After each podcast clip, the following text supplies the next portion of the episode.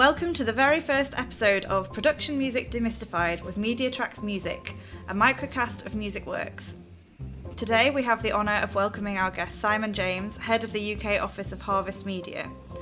In this mini episode we will discuss the production industry and its different areas. Uh, trailers, ads, film, T V and games. We'll also give an overview of copyright and some tips to composers and writers entering the industry. First, before we say hello to Simon, uh, here is an advert from our sponsor. Music Works is sponsored by the Musicians Union. I'm a member of the Musicians Union. It's the trade union for musicians living and or working in the U K. And it's a community of thirty-two thousand members working to protect musicians' rights and campaigning for a fairer industry.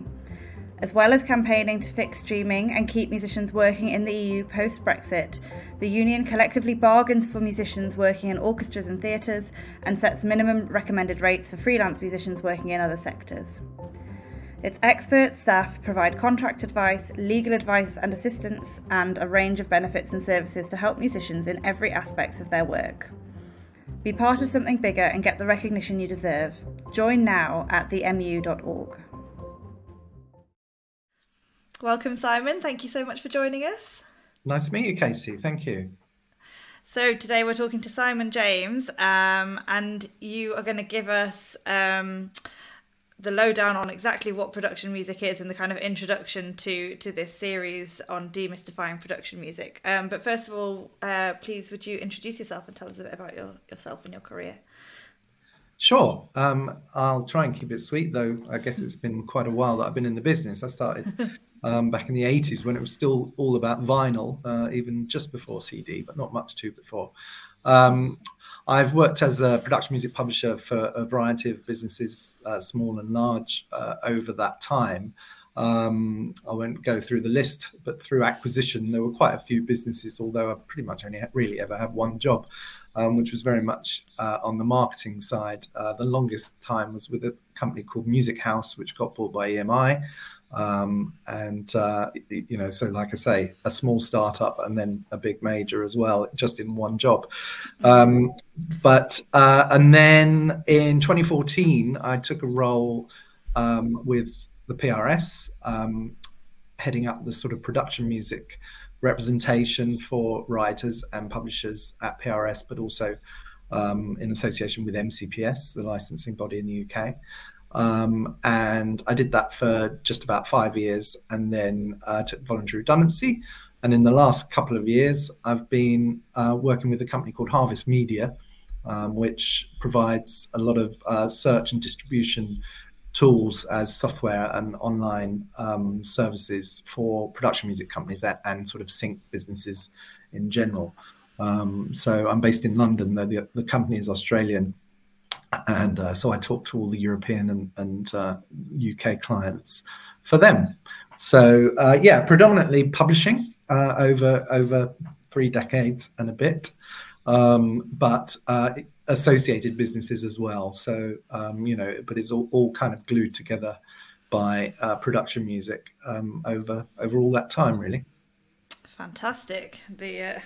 The perfect set of experience to uh, to give us some top tips on this uh, this complex business now then. Thank you so much. Um, so let's dive into, can you give some sort of overview of what production music actually is, what we mean by that, what the different types of it are? Well, actually, you just used a really interesting word, complex. That, that's the one thing that it really shouldn't be. Um, production music should be simple in terms of simple to uh, access and license, uh, you know, affordable. Um, and, you know, comprehensively available to anyone who wants to, you know, needs to license some music legitimately into um, any kind of production, but maybe doesn't have the budget for a well-known tune and very often doesn't need a well-known tune anyway, because there's an awful lot of music available in the world, which is actually um, potentially improved by not being familiar. Um, so, um Yeah, there, there's all sorts of, within then that offering of production music, there's all sorts of different ways that people can access it.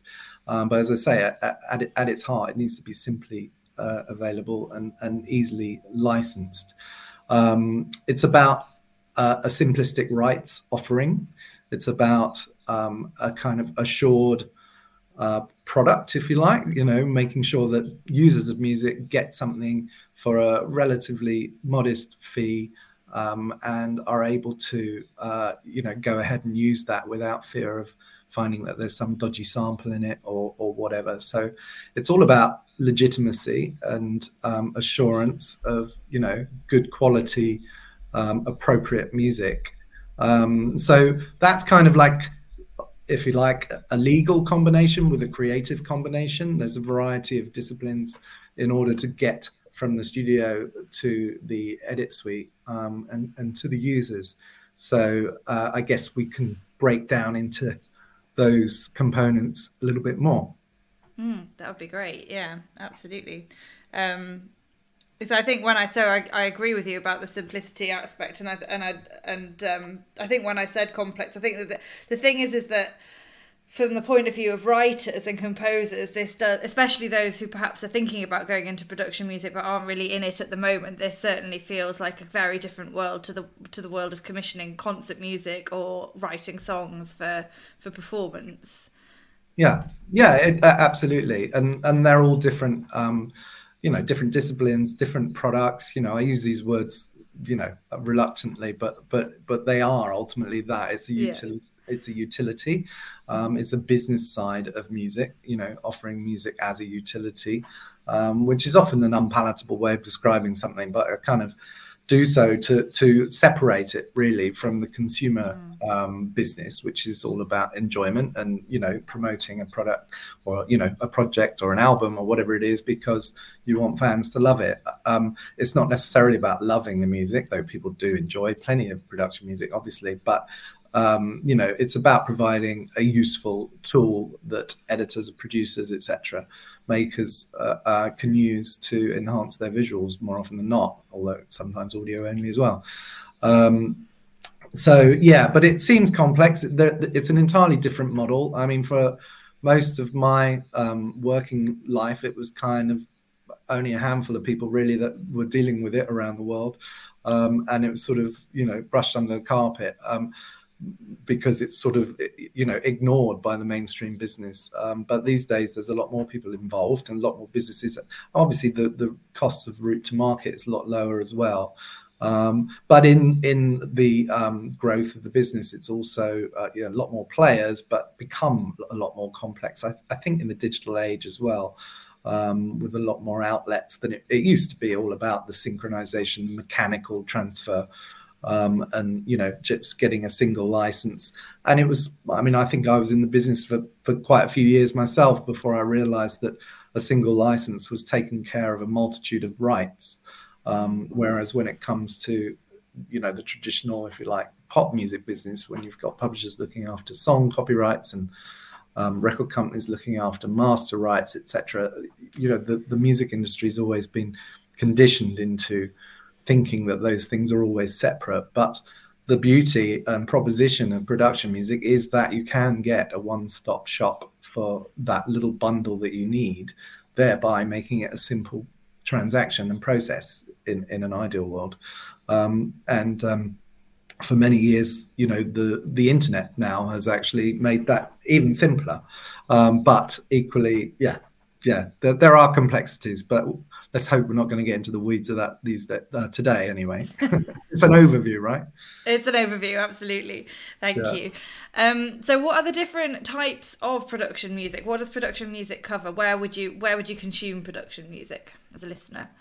Mm. Um, well, I guess I, I think of it in terms of, uh, you know, users as as opposed to listeners, really. Mm. I mean, you know, from a production music, with my hat on as a production music sort of, Um, marketing executive, uh, for want of a better term, then, you know, I'm kind of thinking about who's going to be licensing music. Where are my opportunities to um, stick some tracks under people's noses, which are going to work for them, uh, and, and, you know, both creatively and, you know, financially, et cetera.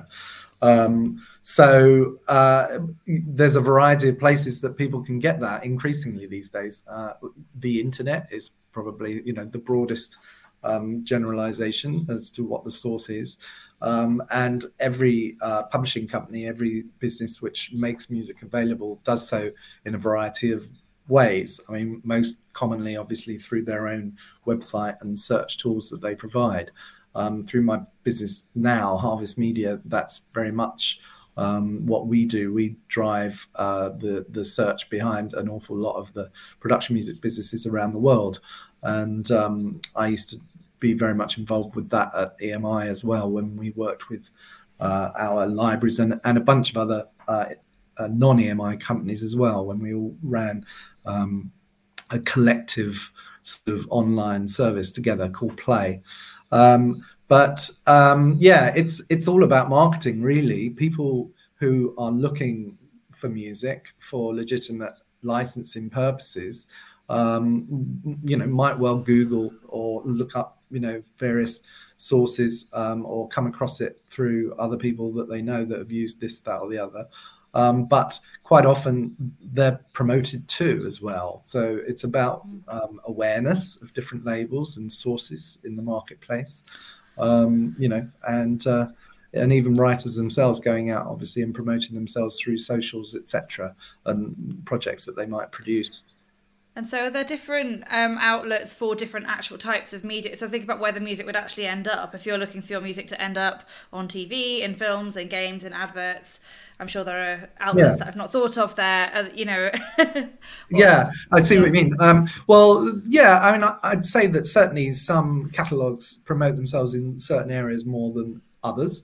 Um, some have stronger um, reputations and presence in certain um genres and certain markets than others. Um, I'd say probably the trailer market, the movie trailer market, is a good example of that. Um, you know, that's a very uh, specialist area uh, um, of very high quality, um, you know, multi-channel uh, tracks that might be promoted in certain, well, to those people that are making those trailers, um, you know, and it, it's uh, it's often at the higher end of the licensing model as well. Um, but the guys that are, you know, producing those kind of catalogs and those kind of albums um, might not necessarily be working in other areas of the business. And indeed, those catalogs themselves may well not um, uh, promote themselves in other areas of business because that's their focus. So as with everything, you know, there are special specialities and, and um, specialists, I suppose, within any market. But um, the broader market is audiovisual. You know, it can be anything uh, as um, anyone from, um, you know, social channels and individual makers these days through blanket licenses on on on uh, with some of the social networks, et cetera, um, up to, you know, the pre- professional day-to-day and radio commercials, radio producers. You know, like I said, it's not only about uh, visuals as well, but there are audio, podcasts, et cetera, um, users too, uh, all all of whom that may, may be looking for tracks to accompany their their productions. Great. So there really is a, ra- a range that isn't there. So there's audio, advertising, podcasts, ra- radio, all of which could be encompassed by that. And then there's um, movie trailers, advertising on T V, yeah. T V programs themselves, films, yeah. games, yeah, exactly. So yeah. I mean, we in the U K uh, for forever, there's always been um, as a sort of benchmark, M C P S as a licensing body uh, publishes a production music rate card, which uh, lays out any number of um, those kind of categories and has different. Mm. Um, different rates for different applications. Um, you know, in other countries where there isn't an M C P S, and indeed in this country, there's plenty of uh, alternative rate cards as well. But that's very often seen as sort of like a, a, a benchmark, if you like, of what the um, transactional rates might be when mm. licenses are, are obtained and promoted outside of a, a blanket license arrangement. Great. And so let's say that, you know, I'm a composer wanting to move into writing production music and I kind of need a steer on what, you know, what, what should I be thinking about? Should I be thinking about spe- specifically going for a particular type of end goal in terms of wanting it to appear in a certain way in the media, or should I be, you know, what, how should I be making those kind of decisions? I think it I think it starts with your own your own creative output, really. I, th- I think it's um, in an ideal world, you know, uh, if a writer has a real real strength that they recognize. I mean, you know, if, if they could marry uh, the creative strengths that they have with the the um, application that they consider that would be good for, um, then they may already have a, um, a, a strong idea of what of the type of usage that they're looking to hope to get, but also therefore of the partners, in, you know, in, you know, in the likes of music libraries, et cetera, that might be suitable for them to approach and and um, and work with. Um, I think all too often, for, for every good reason, writers often say, well, I can do anything, you know, whatever you want, mm. just tell me what you want and I'll do it. But that's not very helpful to people when they're commissioning, because, you know, if you've got one hundred writers in a room and all of them say they can do anything you want, then it's very difficult to whittle down who to ask to do what. So, you know, naturally, um, specialisms come to the fore. And I think people don't like to pigeonhole themselves, perhaps, by saying, nailing their colours to the mast and saying, you know, this is what I do. But um, I actually think that it's more helpful to do that, especially if you do your quiet research as to whom that uh, specialism may be useful to, and approach them by demonstrating any um, research that you've done into what they do, and and and highlighting, you know, the, the marriage that you see between your work as a writer and the partner that you're looking to, you know, making reference to the kinds of stuff that they often would do. I mean, obviously, as I say that, the obvious pitfall is that the answer might be, well, we've already got that, haven't we? But, um, you know, uh, you, you can always get more, you can always get new interpretations of music. I mean, everything's been done before. Um, you know, I hear a lot of writers and a lot of libraries say, well, I, I just, you know, I do the best. Um, but, you know, it might be true, but you're not the first person to say that. So it's not always helpful either. But um, yeah, it, research, ultimately, I think, is, mm. is a really good discipline. Understanding your market and understanding yourself and your strengths, I suppose. Yeah, exactly. Yeah, yeah. yeah. yeah. And trying to find the, you know, the linkage between those, yeah. Fab, thank you. And um, we've touched on this already, um, can, and I, I'm aware of what I'm asking here, but please can you give us a snapshot overview of copyright? um, well, probably the honest answer is no. Yeah. Um, but equally, uh, and then the next, you know, serious caveat is I am not a lawyer. Do not listen to me. Um, but, you know, from a day-to-day perspective, um, you know, I'm not qualified to give advice, I should say. But um, from a day-to-day perspective, I think, like, number one thing that any writer certainly should know is, and and hopefully does anyway, Um, is that if they're British, at least, then they should be thinking about joining the Performing Rights Society. Um, and uh, that is the organisation that will um, represent you and license your works for the performance of the, the composition, your actual compositions yourself. Um, thereafter, there are other rights. You know, just by joining, that doesn't mean that you're covered. Um, you know, you are also, when you're making a recording, you're making a copyright inherent in that recording, and indeed, if you enter into an agreement then with um, a library, then they'll uh, probably issue with you with a contract to look over, which will cover the ins and outs of the rights uh, inherent in that recording and what you um, offer them in relation to the song as well.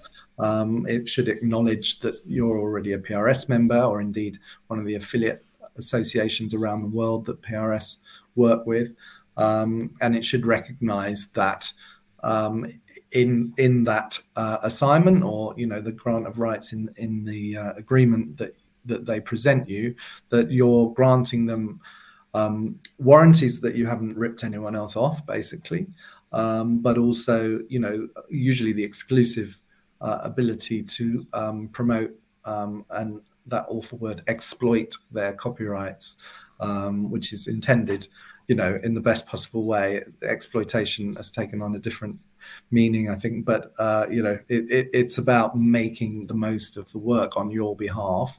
And that contract um, is the handshake between you and any party that you work with that says, okay, well, I have these rights. I recognize I have these rights. This is the agreement by which I'm lending them to you to go off and, um, you know, hopefully place the tracks and the, and the works here and there, and, um, you know, earn us a, a few bob that will uh, come both via um, via the publisher and also with the performing right, the writer share, probably via the P R S as well. Um, so, yeah, I mean, that's not a legal overview, but I'd be hesitant to do that, clearly. No, no, um, that's but, very clear. Thank yeah. you. Yeah, yeah that was, it's a sort of user's overview, which is very, uh, well, very helpful. Yeah, I mean, even yeah. that is probably, you know, too long-winded because, you know, back to back to the word of complexity, you know, it's very yawn, you know, and kind of quite boring to kind of... Uh, go through all of that stuff, but it's ultimately necessary. And and certainly from a P R S perspective and any um, collective rights management sort of um, initiatives, you know, it's important to be in a club like that and to sort of bandy together and maximize the um, opportunities and the value of um, of rights appropriately. You know, there's an awful lot of businesses out there these days who will say, oh, you don't worry about any of that, you know, we'll look after you and do it on a separate sort of, you know, um, basis, which doesn't im- involve any of the old, you know, perhaps perceived as, you know, fuddy-duddy organisations. But ultimately, they're there to um, protect the value of the usage of music going forward and hopefully, you know, maintaining the opportunity for young writers coming through to make a career out of it for years to come. Absolutely, and there's a big pushback against those kind of alternative arrangements at the moment in the campaign against buyouts, which is something the uh, the M U R sponsors are very uh, very much vocal about and leading on. So um, absolutely yeah. right too, yeah. Absolutely, right. yeah. Those rights are absolutely are, are precious. And the thing is, I mean, you're right. There is there is a real tension, and probably the, the one of the major underlying reasons why we're doing this um, podcast series. Um, between us, the M U, and um, MediaTrax, which is that um, there is a lot of um, legality and perhaps less than thrilling uh, detail involved in making production music, as there is with all music, but especially probably with production music. And um, and yeah, demystifying and talking about that as we're doing now is, is really important, because the, the, the risk is, and, and I see this all the time and I'm sure you do as well, um, is that people don't engage with it because they're busy making their music and then they don't get the rights that they deserve and the money that they deserve.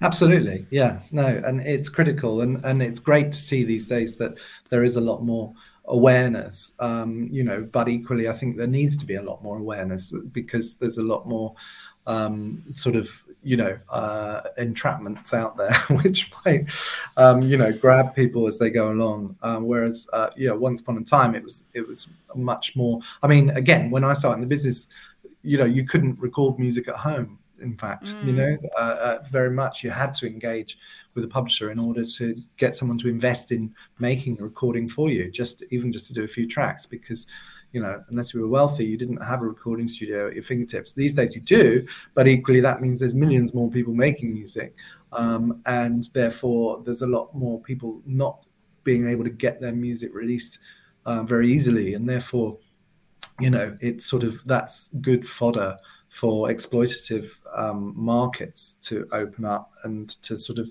pile things high and sell them cheap on a buyout basis, et cetera. So, you know, we're all very much Um, working together to make sure that there's a, more awareness in the market, that that uh, you know, people look at the model before they they sign off on things, you know.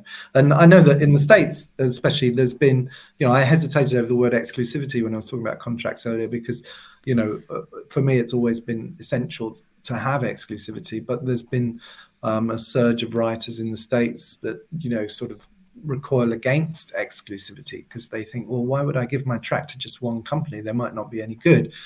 Um, but, and I think that that in itself says a lot of things. It says that they've had their fingers burnt, because there's a lot of companies out there that aren't very good, because there's all sorts of businesses that, you know, promise the earth but deliver very little. Um, but it's about, it's very much about establishing a relationship in an ideal world with, um, between a writer and a publisher, to create a, a useful broad product, you know, again that word, but as a as a catalogue which grows. Certainly um, there's always been trust between users and brands in any in any market, actually, when, whether we go to the supermarket and just get, you know, stuff to clean the kitchen with, um, there's there's sort of brands that you recognise and brands that you know are good for this and, and good for that. And same is the case with um, production music libraries, actually. You know, I used to walk into the B B C, you know, um, Graham Library, Egton House, when it was a physical thing. And, uh, you know, people would show you an area of a wall of, you know, red coloured albums, which they use for drama, for instance. They'd go, oh, well, I'd always go to this shelf for drama-y stuff. Or they'd refer to a specific catalogue as being really good. I always reach out to that one for this or that, you know. So mm-hmm. so there is trust between the brand, uh, sorry, between the user and, and the library and the catalogue brand. And there needs to be between the catalogue and the writer as well. Um, in an ideal world, you're all pushing towards the same goals. Absolutely. It's very well put. Thank you. Um, and coming up, coming from that then, perfect to lead into any, any top tips you can offer for composers entering, uh, composers and writers entering the production music industry. Well, yeah, I think I kind of went early on that because it, it, it's about, like I said earlier, you know, really that, that would be... Um, about knowing yourself, knowing your music, knowing your style, um, you know, knowing what you're aiming for perhaps, um, and then doing some research. I mean, you know, it's about then research into legitimate models, you know, certainly uh, we'll take it as as read that, you know, one has already joined uh, the Performing Rights Organisation in, in your territory, let's call it P R S. Um, and um, but thereafter, yeah, who's who's who's best placed? Who's the best creative fit, as well as the kind of business fit? To um, what's the ideal world look like? Who do I want my music to be shown around by? You know, who do I want going out there and and selling it for me? Um, you know, it's about doing research into that. And as I said, that's about understanding your own strengths and weaknesses, perhaps, um, and leading on your front foot. You know, going in and sort of, if it's a cold approach to a catalogue, I mean, these days, sorry to say, but everyone gets one hundred emails a day. And, you know, if the subject head- heading is new composer, um, then it, it might not be the first thing that gets looked at that afternoon. Um, but if it is a cold approach, then, you know, you've got to find novel ways of doing that, um, as we always have done, in, in, in you know, with the, with our clients ourselves.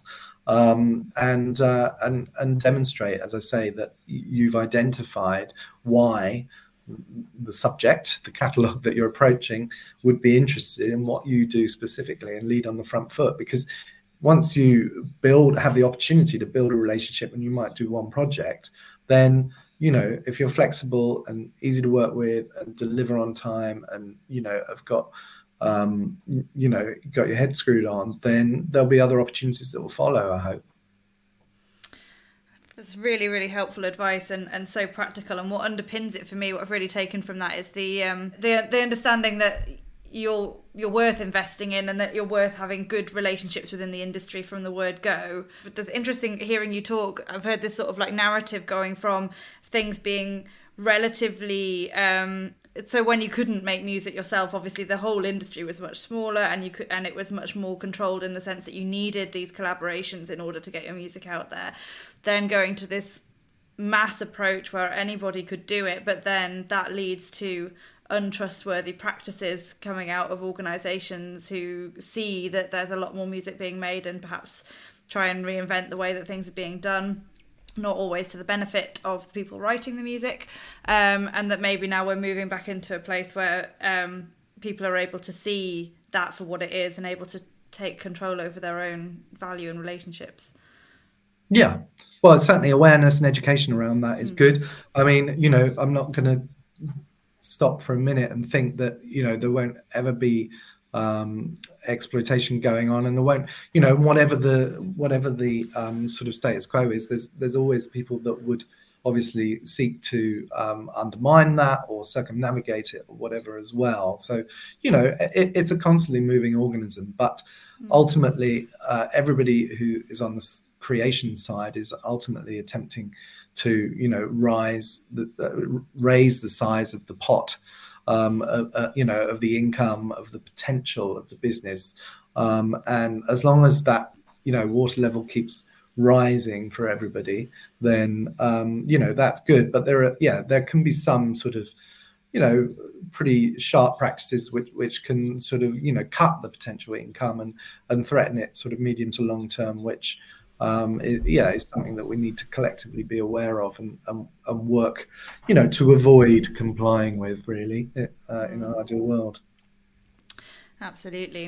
And I think it's often early career um, people that end up being more vulnerable to those kind of practices because they have a sense of dues needing to be paid and and that kind of thing, which... Yeah. Anyone who anyone who listens to this podcast will know what I think about that. Well, um, yes, exactly. I mean, and, yeah. and I, I think we've all had examples, and you know, known people. Uh, I've certainly known plenty of people who've been told, you know, well, if you do us a favour this time, then you know, next time, obviously, it'll be much better. But mm. then next time, they said the same thing to somebody else, you know, um, and exactly. so people end up getting music for free. Um, and not necessarily um, building, you know, and, and the writer, the, the, the compliant writer who's hopefully trying to get their first step on the ladder doesn't necessarily, you know, they end up being the mug, really, because if, if I mean, what I always say, you know, well, if the, uh, you know, if the cameras are being, uh, you know, bought, you know, or at least given for free, and, and, you know, the director of photography and the editor is free and it's a charity, then, you know, if we're certain that all of those are the case, then we should, you know, we'll, we'll consider it. But, you know, often that's not the case at all. It's just yeah. the music. And it kind of, exactly, there is a, a thing about the music being an add-on, isn't there? And um, I... I'm aware that, so I'm, I'm obviously I run a podcast, and I, I commissioned the music for this podcast from a, a human who wrote it, um, uh, from uh, Ella Jarman-Pinter, a fantastic um, composer, and she and but I'm in some podcasting groups on social media um, for sort of best practice sharing, and the number of posts that come up about where's the best free podcast music library, you know, where can I get this jingle or that jingle or something that sounds like this, and I they're all it's just a it, these people are not deliberately exploitative nine times out of ten. It's just it's just a cultural thing that it's mm. like you create yeah. a thing, you have a concept, you invest in making it happen, and then you tack some music onto the end. Well, um, yeah, but also but it's not like that, because it's, you know, sure. music has but, far more value than that. Absolutely. I mean, but I mean, we've we've all uh, sort of melded into a. a world where we expect everything, you know, easy and cheap and fast, um, mm. and, and and sometimes in a freemium world for nothing too. Uh, you know, obviously the commercial streaming platforms, uh, I won't name anyone individually, but, you know, um, they fostered that sort of mindset whereby mm. you sort of just expect to click and just get on with it.